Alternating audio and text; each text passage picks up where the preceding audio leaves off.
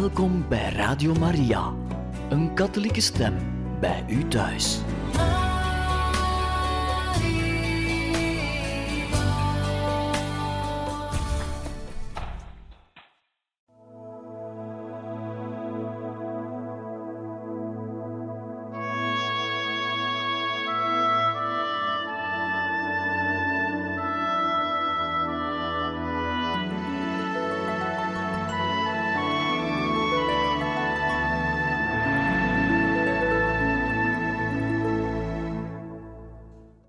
Welkom, beste luisteraars van Radio Maria, bij het programma Heiligen Getuigen. We lezen u verder voor uit het boek Mijn levensverhaal, geschreven door de heilige Thérèse van Lisieux. En ondertussen waren we aangekomen aan hoofdstuk 3, met de titel Leerling in de abdij, een buitengewone genezing, in het eerste autobiografische manuscript gericht aan moeder Agnes, haar overste in de Karmel en die ook haar zus was. Ik was acht en een half jaar toen Leonie terugkwam van kostschool en ik haar plaats innam in de abdij. Ik heb vaak horen zeggen dat de kostschooltijd de leukste en fijnste van je leven is, maar dat gold niet voor mij. De vijf jaar die ik er doorgebracht heb, waren de verdrietigste van mijn leven. Als ik mijn lieve Céline niet bij me had gehad, zou ik er niet één maand hebben kunnen blijven zonder ziek te worden. Het arme bloempje was eraan gewend geraakt haar tere worteltjes in uitgelezen aarde te kunnen steken. Aarde die speciaal voor dat bloempje samengesteld was. Het was dan ook zwaar voor het bloempje om te zien dat ze zich nu te midden van bloemen van allerlei soorten bevond, die vaak heel wat minder fijngevoelig waren dan zij. En nu moest het in heel gewone aarde het sap zien te vinden dat nodig was om in leven te kunnen blijven. Je had mij zo goed onderwijs gegeven, moeder, dat ik bij aankomst op de kostschool van alle kinderen van mijn leeftijd het meest vergevorderd was. Ik werd in een klas met leerlingen gezet die allemaal groter waren dan ik. Een van hen was dertien of veertien jaar oud en niet zo intelligent. Maar toch wist ze indruk te maken op de kinderen en zelfs op de leraressen. Het feit dat ik, die nog zo jong was, bijna altijd de eerste van de klas was en geliefd bij alle religieuzen, moet haar jaloers hebben gemaakt, wat een vergeeflijke fout is. Op allerlei manieren moest ik ervoor boeten. Maar ik was verlegen en gevoelig van aard en kon me niet verdedigen. Ik nam er genoegen mee in stilte te huilen. Zelfs bij jou beklaagde ik me niet over wat ik moest doorstaan. Ik bezat alleen niet genoeg deugd om boven het verdriet van het leven te kunnen staan, en mijn arme hartje leed veel. Gelukkig kwam ik iedere avond weer thuis bij papa. Dan bloeide ik weer op, ik sprong bij mijn koning op schoot en zei hem welke cijfers ik gekregen had. Zijn kus deed me al mijn verdriet vergeten. Met welke vreugde maakte ik hem bekend wat het resultaat was van mijn eerste opstel, een opstel voor bijbelse geschiedenis. Ik had net een puntje te weinig voor het maximum. Ik wist de naam van de vader van Mozes niet. Ik was dus de beste en ik bracht een mooie beloning van zilver mee naar huis. Om me te belonen gaf papa me een mooi muntje van een cent. Ik deed het in een trommeltje waar bijna iedere donderdag nog een muntje bij kwam van dezelfde waarde. Uit dit trommeltje haalde ik op bepaalde grote feesten wat geld voor een eigen aalmoes tijdens de collecte voor de missie of andere zulke werken. Pauline, die verrukt was over het succes van haar leerlingetje, gaf een mooie hoepel cadeau, om haar aan te moedigen zo ijverig te blijven. Het arme meisje had die fijne dingen van thuis echt nodig, zonder dat zou het leven op kostschool voor haar veel te zwaar zijn geweest. Iedere donderdagmiddag hadden we vrij, maar het was niet als de vrije dagen van Pauline. Ik was niet in het dakkamertje met papa, Nu was het niet Céline waarmee ik spelen moest, wat ik graag deed als ik alleen met haar was. Nu was het met mijn nichtjes en de meisjes Modelonde. Het was voor mij echt een straf, want ik wist niet hoe ik net als alle andere kinderen spelen moest, en ik was dan ook geen leuk speelkameraadje. Toch deed ik mijn best om de anderen na te doen, wat niet lukte. Ik verveelde me erg, zeker als ik een hele middag dansen moest. Het enige wat ik leuk vond was om naar de sterrentuin te gaan. Dan was ik overal de eerste. Ik plukte bloemen in overvloed en wist de allermooiste te vinden. Zo wekte ik de afgunst van mijn vriendinnetjes op. Het viel nog mee wanneer ik bij toeval alleen was met de kleine Marie.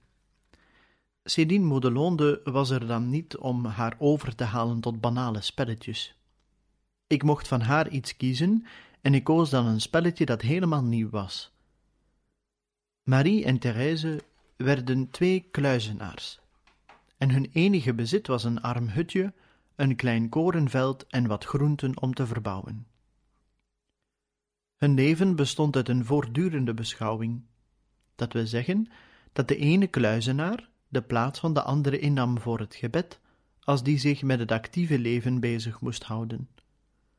Dat alles gebeurde met zulke religieuze verstandhouding, stilte en stijl, dat het volmaakt was. Als mijn tante ons opkwam halen voor de wandeling, ging ons spelletje ook op straat nog door. De twee kluizenaars baden samen de rozenkrans en gebruikten daarvoor hun vingers, om hun devotie niet aan indiscrete toeschouwers te laten zien. Maar op een dag was de jongste kluizenaar er zich even niet meer van bewust. Ze had een koekje gekregen als tussendoortje, en voordat ze het opat, maakte ze een groot kruisteken. De mondaine ongelovigen moesten erom lachen. Marie en ik waren het altijd met elkaar eens. We hielden zozeer van dezelfde dingen dat die eenheid van streven een keer iets te ver ging. Toen ik eens avonds terugkwam van de abdij, zei ik tegen Marie: Jij moet me leiden, want ik doe mijn ogen dicht. Ik wil ook mijn ogen dicht doen, antwoordde ze. Zo gezegd, zo gedaan. Zonder er ruzie over te maken deed ieder zijn zin. We liepen op de stoep en hoefden dus niet bang te zijn voor koetsen. Nadat we een paar minuten fijn gewandeld hadden en ervan hadden kunnen genieten om te lopen zonder te kijken, vielen de twee onnadenkende meisjes samen over kisten die bij de deur van een winkel stonden, of eigenlijk, zij stoten die kisten om. De winkelier kwam heel kwaad zijn winkel uit om zijn koopwaar op te rapen. De twee meisjes die blind hadden willen zijn, waren zelf inmiddels al overeind gekrabbeld en liepen nu met grote stappen en wijd open ogen verder, terwijl ze luisterden naar het gemopper van Jeanne, die net zo boos was als de winkelier. Om ons daar straf voor te geven, besloot ze ons uit elkaar te halen. Sinds die dag gingen Marie en Céline samen, terwijl ik met Jeanne liep. Dat maakte een einde aan onze te grote eenheid van streven. Maar voor de oudsten was het zo slecht nog niet, omdat zij het nooit met elkaar eens waren en de hele weg door ruzie maakten. Zo was de vrede verzekerd. Ik heb nog niets gezegd over mijn vertrouwelijke omgang met Sinin. Ach, als ik alles zou moeten vertellen, zou ik nooit een einde kunnen vinden. In Lisieux waren de rollen omgedraaid.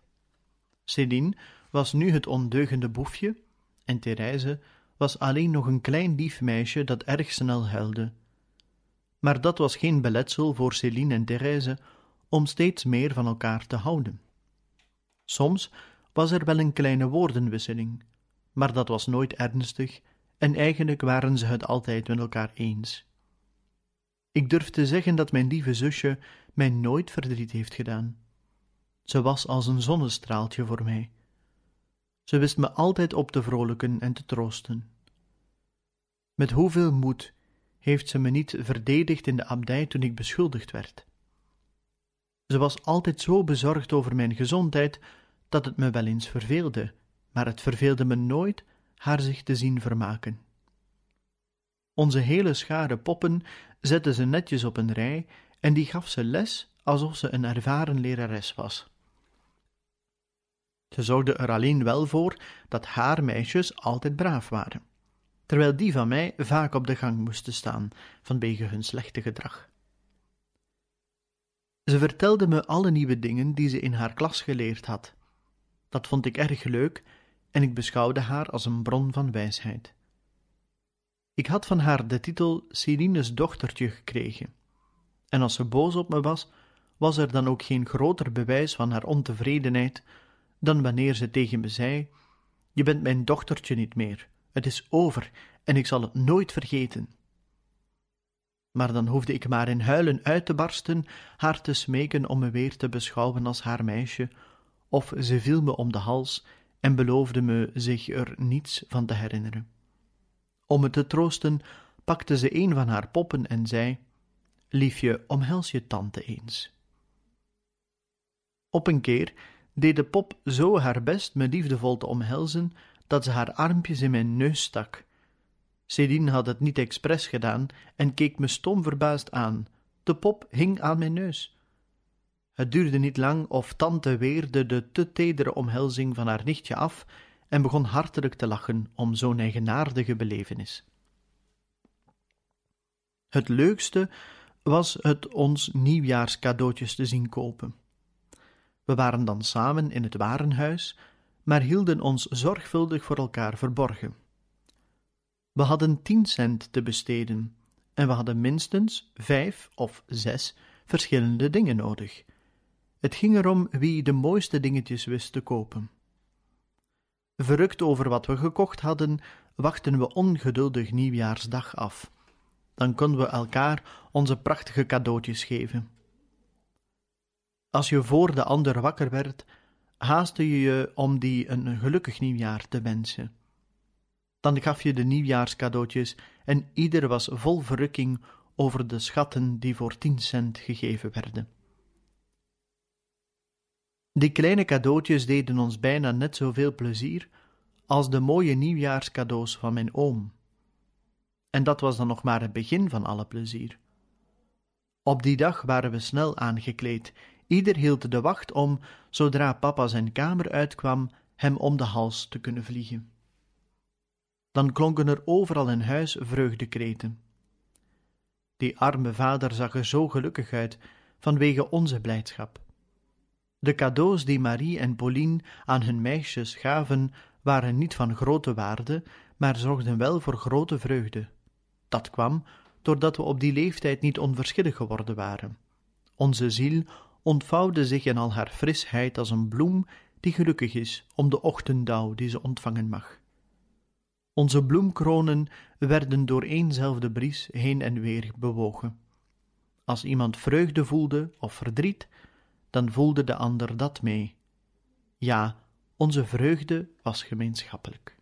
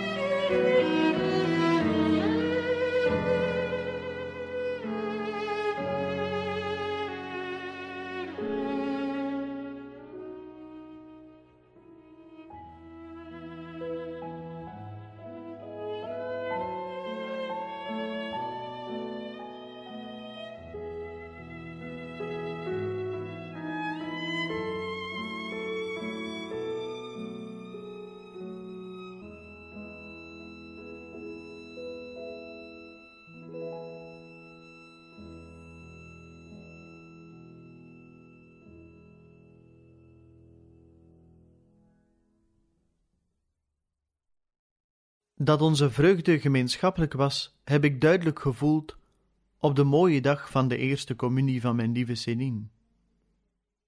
Ik ging toen nog niet in de abdij naar school, want ik was pas zeven. Maar in mijn hart bewaar ik nog steeds de mooie herinnering aan de voorbereiding die je aan Céline gegeven hebt. Iedere avond nam jij haar op schoot en sprak haar over de grote gebeurtenis. Ik luisterde mee, vol verlangen om me ook voor te bereiden.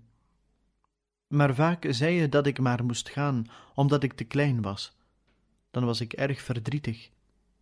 Ik vond vier jaar niet te lang als voorbereiding om de goede God te gaan ontvangen. Ik hoorde je op een avond zeggen dat je na je eerste communie een nieuw leven beginnen moet. Ik nam toen het besluit om niet die dag af te wachten, maar om tegelijk met Céline daaraan te beginnen. Ik had nog nooit zo sterk gevoeld hoe ik van haar hield als tijdens haar driedaagse retraite. Voor de eerste keer in mijn leven was ik verre van haar en sliep ik niet in haar bed. De eerste dag was ik vergeten dat ze niet terug zou komen. Ik had voor haar een takje kersen bewaard dat papa voor me gekocht had. Ik wilde dat samen met haar opeten. Maar toen ik haar maar niet thuis zag komen, werd ik erg verdrietig. Papa troostte me door te zeggen dat hij me de volgende dag naar de abdij zou brengen, zodat ik mijn Céline zou zien en ik haar een ander takje kersen geven kon. De dag van Celine's eerste communie liet dezelfde indruk achter als die van mij. Toen ik wakker werd, ochtends, heel alleen in het grote bed, stroomde mijn hart over van vreugde. Het is vandaag. De grote dag is aangebroken. Ik kreeg er geen genoeg van deze woorden te herhalen.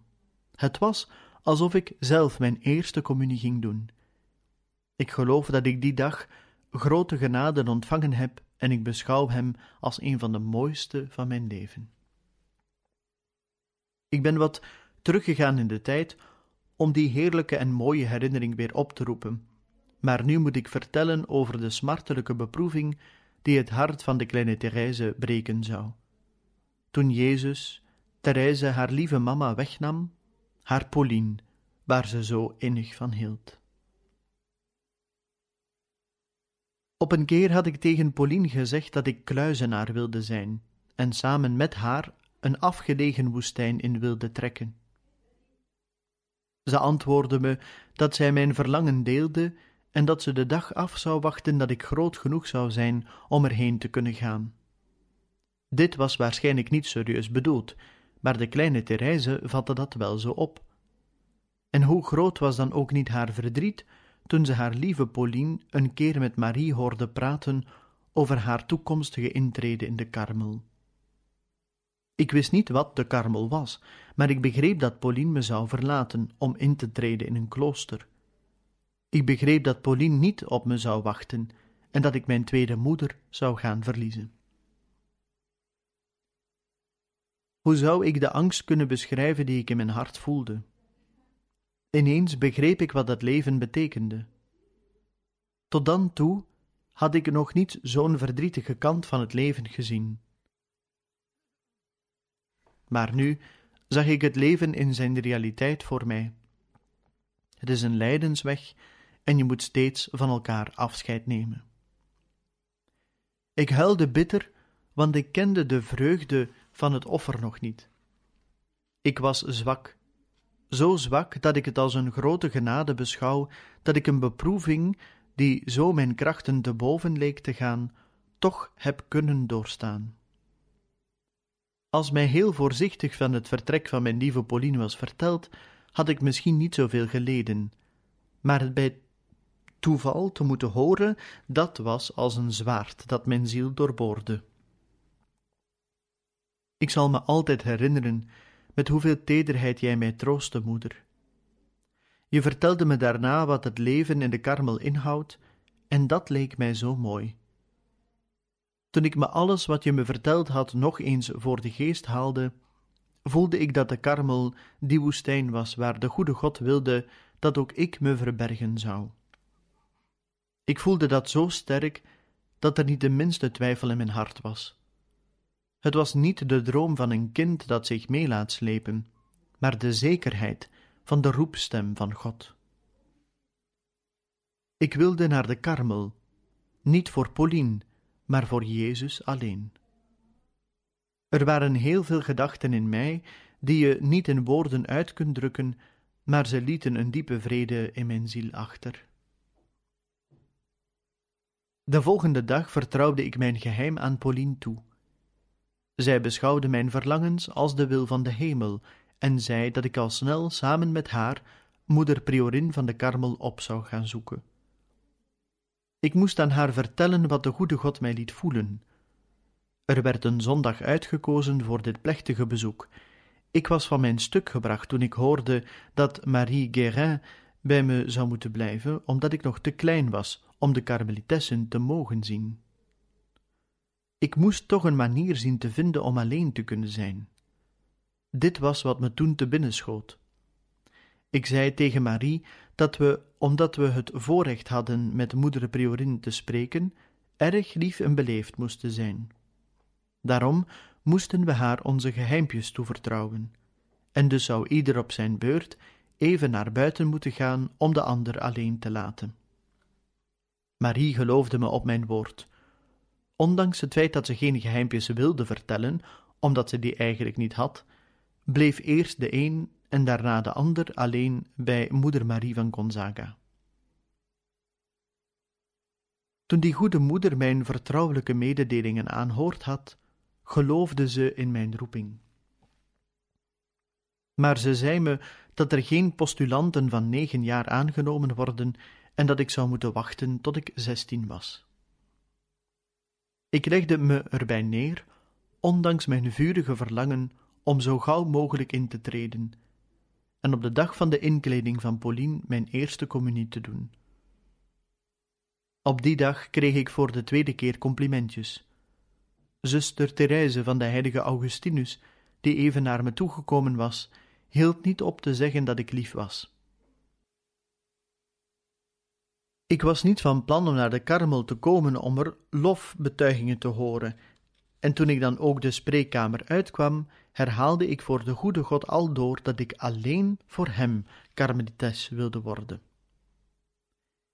Ik probeerde om de laatste paar weken, dat Pauline nog in de wereld was, zo goed mogelijk te benutten. Iedere dag kochten Céline en ik een koek en snoepjes, met de gedachte dat ze dat binnenkort nooit meer zou eten. We waren altijd aan haar zijde en lieten haar geen moment met rust. Uiteindelijk brak 2 oktober aan, dag van tranen en zegeningen, waarop Jezus de eerste van zijn bloemen plukte, haar die de moeder zou worden van hen die zich een paar jaar later bij haar zouden voegen. Ik zie nog de plaats voor me waar ik de laatste kus van Pauline kreeg. Toen nam mijn tante ons allen mee naar de mis, terwijl papa zijn eerste offer op ging dragen op de Karmelberg. De hele familie huilde en de mensen die ons zo de kerk binnen zagen komen, keken ons vol verbazing aan. Maar dat kon mij niet schelen, en dat weerhield me er niet van om te huilen. Ik geloof dat als alles om mij heen ingestort zou zijn, ik er niet eens acht op geslagen zou hebben. Ik keek naar de mooie blauwe hemel en verbaasde me erover dat de zon met zoveel pracht schijnen kon, terwijl mijn ziel door verdriet overweldigd was. Moeder, vind je dat ik het verdriet dat ik voelde misschien wat overdrijf? Ik weet wel dat ik niet zo verdrietig had moeten zijn, omdat ik immers de hoop had je terug te zien in de karmel, maar mijn ziel was nog lang niet gerijpt. Ik moest nog door heel wat smeltkroezen gaan, voor ik het eindpunt zou bereiken, waar ik zo naar verlangde.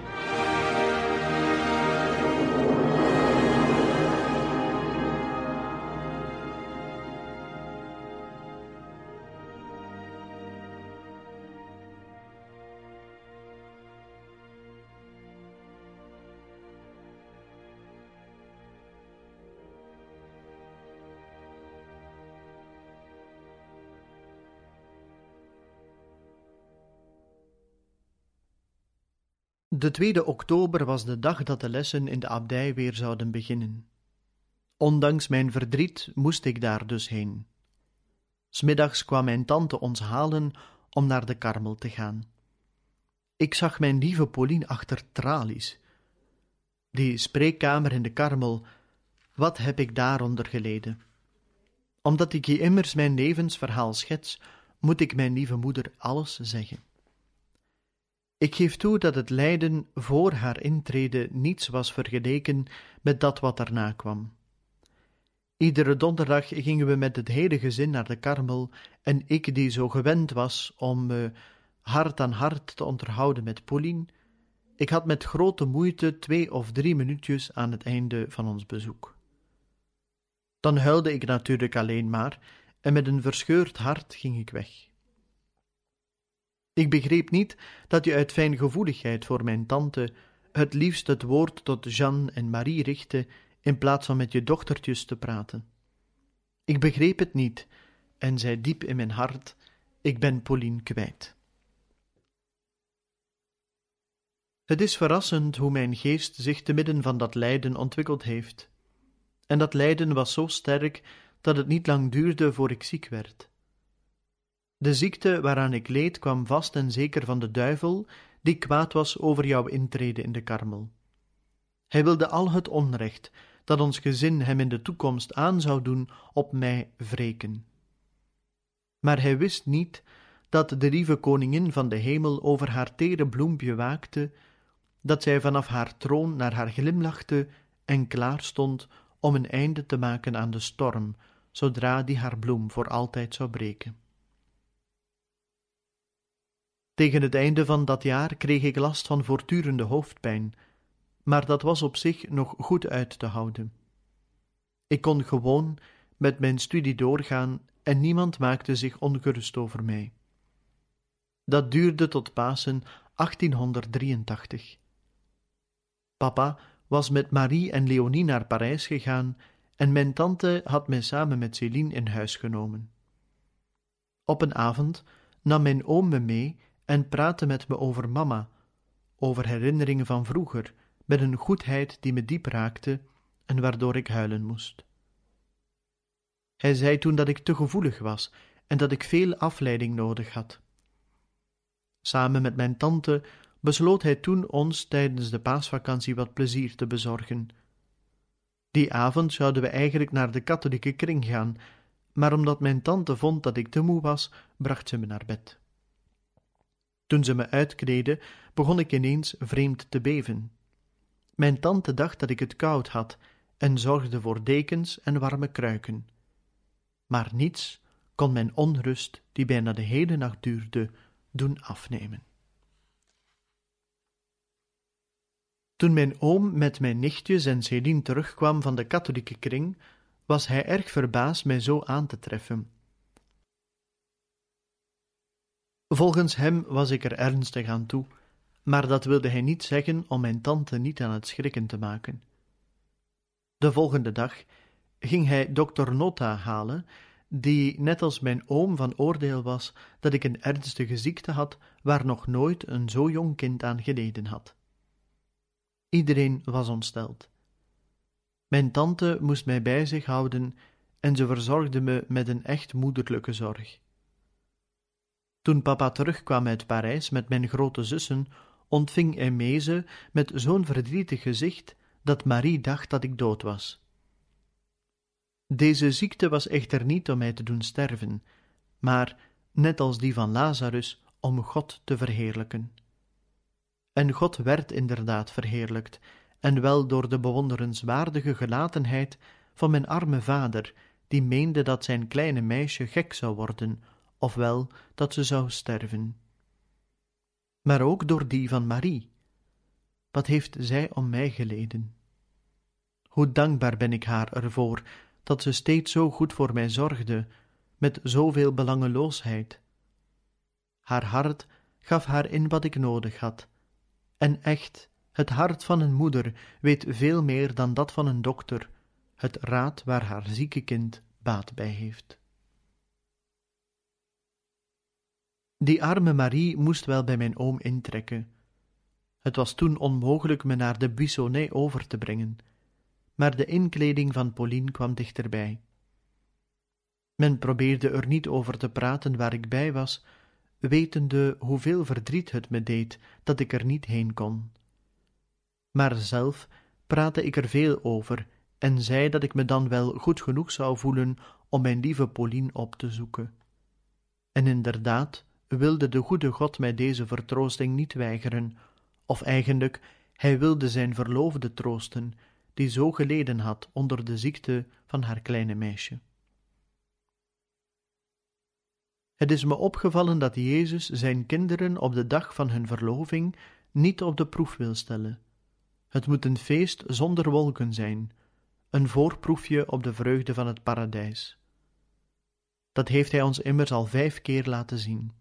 En ik kon dus mijn lieve moeder omhelzen, bij haar op schoot gaan zitten en haar stevig knuffelen. Ik kon haar bewonderen. Ze zag er als verloofde betoverend uit in haar witte jurk. Wat een mooie dag was het, midden in die trieste beproeving. Maar de dag vloog om. Al snel moest ik in de koets stappen die me ver weg van Pauline zou brengen, ver van mijn geliefde Karmel. Toen ik in de Buissonnet kwam, werd ik tegen mijn zin naar bed gebracht. Ik beweerde dat ik volkomen genezen was en geen zorg meer nodig had. Jammer genoeg stond ik nog maar aan het begin van mijn beproeving. De volgende dag werd ik opnieuw zo ziek als ik eerst was. De ziekte werd zo ernstig dat ik volgens menselijke berekening er niet van genezen zou. Het was zo'n mysterieuze ziekte dat ik die niet beschrijven kan. Nu ben ik ervan overtuigd dat het het werk van de duivel was, maar nog lang na mijn genezing geloofde ik dat ik moedwillig ziek geweest was, en dat was echt een marteling voor mijn ziel. Ik sprak erover met Marie, die haar best deed om me gerust te stellen met haar gebruikelijke goedheid. Ik zei het in de biecht, en ook mijn biechtvader probeerde mijn onrust weg te nemen door te zeggen dat het niet mogelijk was om maar te doen alsof je zo ziek bent als ik was geweest. De goede God, die mij waarschijnlijk wilde zuiveren en vooral nederig wilde maken, nam deze innerlijke marteling pas weg bij mijn intrede in de karmel. Toen nam de Vader van onze zielen in één ogenblik al mijn twijfels weg. Sindsdien is er een volmaakte vrede in mij.